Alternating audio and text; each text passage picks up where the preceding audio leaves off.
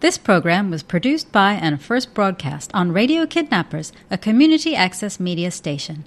Thanks to New Zealand On Air for making this type of programming possible.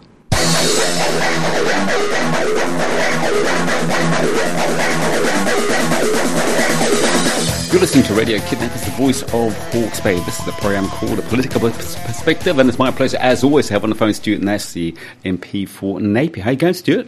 I'm very well, thanks, Ken. How are you, mate? Well, I'm pretty good now. We've spoken about it before, but it's likely to be a very tough year ahead, economically speaking. Uh, currently, we're looking at inflation of around 6%, give or take a bit. How tough do you think it's going to be, and where do you think we're going to end up with inflation? Well, it's a very interesting question. Obviously, there are a number of variables that we have absolutely no control over. And, you know, the foremost one at the moment is the Russian invasion of Ukraine. Yep. Uh, you know, it's a big oil producing region. And, um, you know, the, the market certainly reacted quickly with that and petrol went through the roof. Um, but, you know, Shanghai's closed down and that's mm. you know, the largest port in the world, so that just continues with the disruption of supply chains.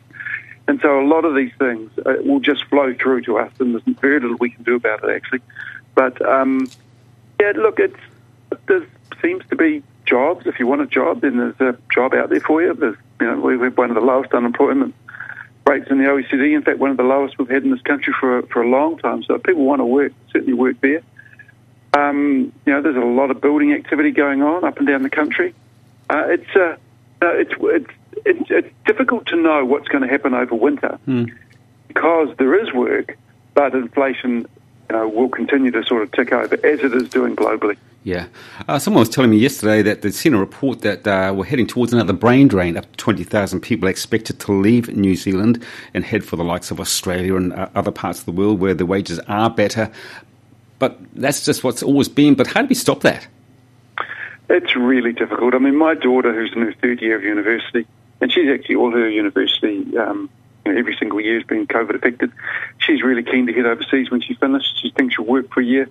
But as you say, Kiwis have been doing this for a long time. So you, there is that sort of pent up demand where Kiwis haven't done their standard OE, and a lot of them will, will head off to do that. I don't think you're going to get a brain drain of sort of mid career professionals. You, you know, there may be a few who decide to head overseas, but you know, this is still a very, very good country to bring up a family mm. and um, and you know, have a have a pretty good life actually. Yeah. So it'll the ones heading overseas will be, I the young ones. How do you stop it? I, look, in some ways, I don't know if we want to stop no, it. And the reason I say that is, you know, a lot of these Kiwis who head overseas, sure, there'll be a small portion who don't come back, but the majority will end up with experiences both in business and life and careers and and they'll come back and they'll be better for it. And you know, they they do bring a lot of experience and um, uh, but, but, and you know, often partners as well. Mm. But back to this country in a way that we do benefit. So it's just the, the process that's been going on, you know, for years. And yeah. uh, like I said, I'm I'm all for it. I'm, I'm I am a little bit concerned that we will see a lot of people leave. Um, for their OE, and that will just create further pressure on the labour market.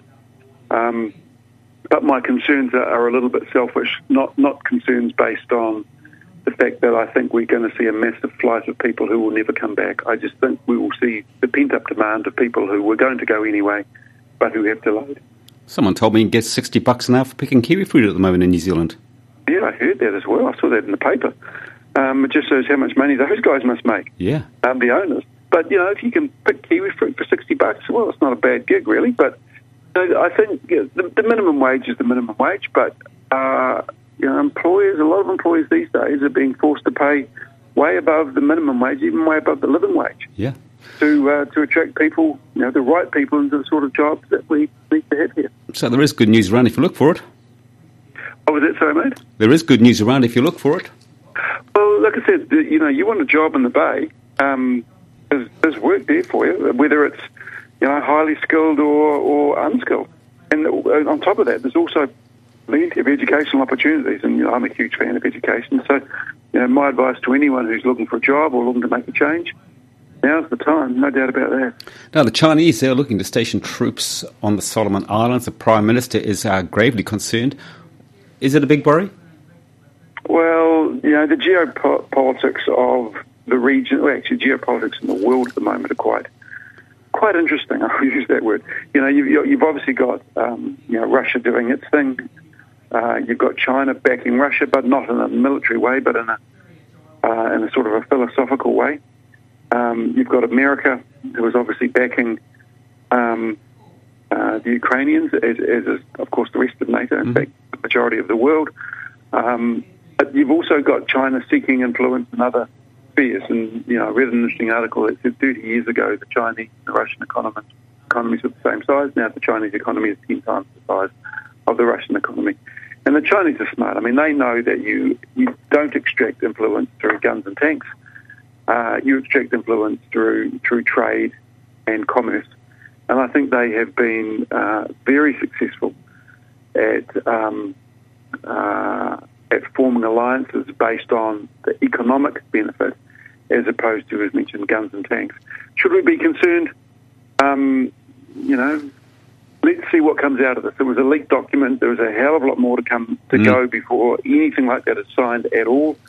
So it's very, very early days, and like I said, it was yeah. it was leaked. It wasn't the, it wasn't something that has been signed up to. No. But you know, we always are aware of what's going on in our backyard as we need to be. Yeah. Now you say an economic alliance, but also a very strategic alliance.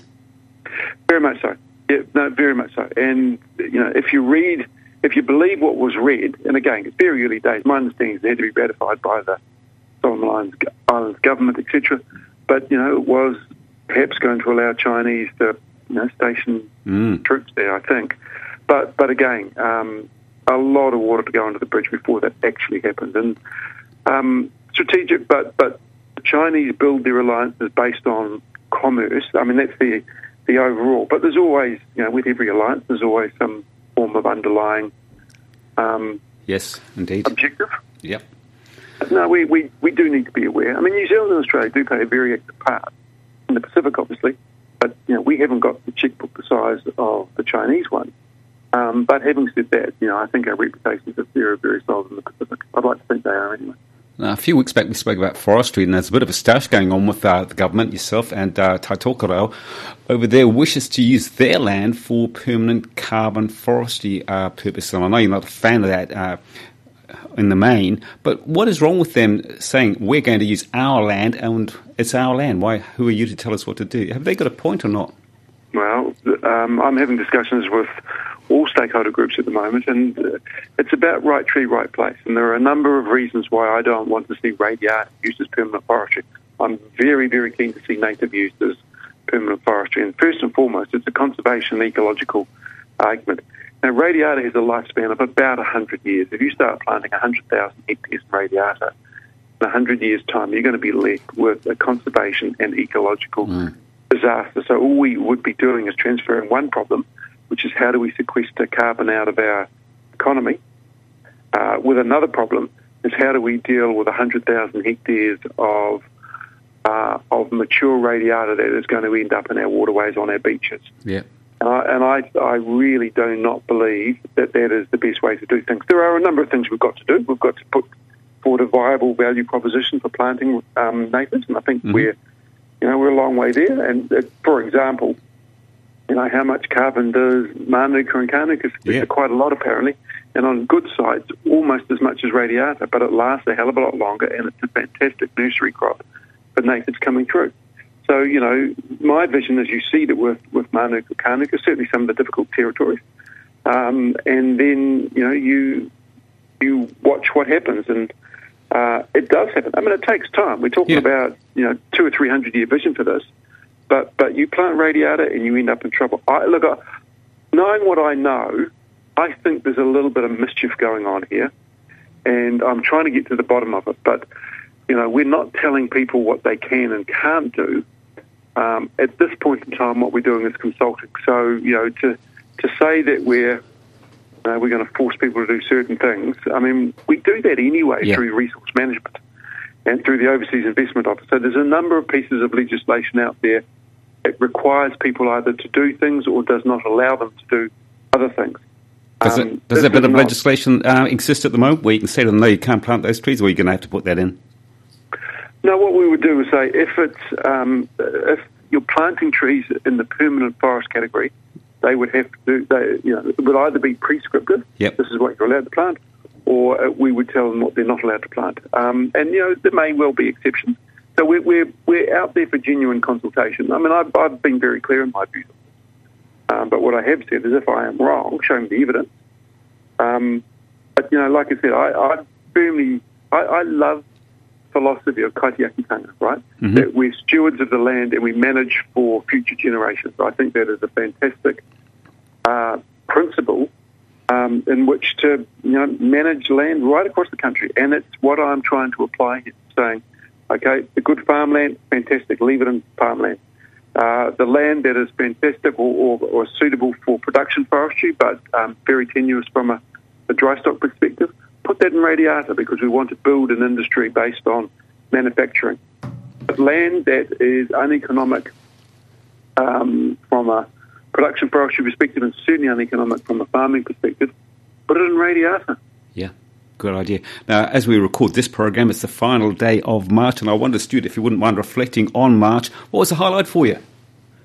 Highlight was the way that our health system and, and the workers in the health system have actually responded uh, to the Omicron stresses that we're having.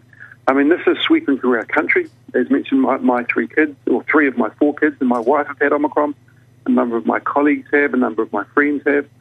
But our health workers and our health system have yet again stepped up in a way that um, makes me very proud to be a Kiwi. You know, we have um, a number of people who have just worked under immense pressure actually for, for the better part of the last two years, and they continue to do this. Um, but, you know, they, they just get the fact that the reason we are doing this is to keep our community safe and the vast majority of, of of, of Kiwis, you know, happy and healthy. And I, you know, I have an, an immense amount of respect for our nurses and health professionals. I always did. I mean, my, my sister's a nurse, and I know how hard they work. Yep. But goodness me, they've really stepped up when we've needed them. Good on you, Stuart. As was my pleasure. You look after yourself. We'll talk to the same time, same place next week. This program was produced by and first broadcast on Radio Kidnappers, a community access media station. Thanks to New Zealand On Air for making this type of programming possible.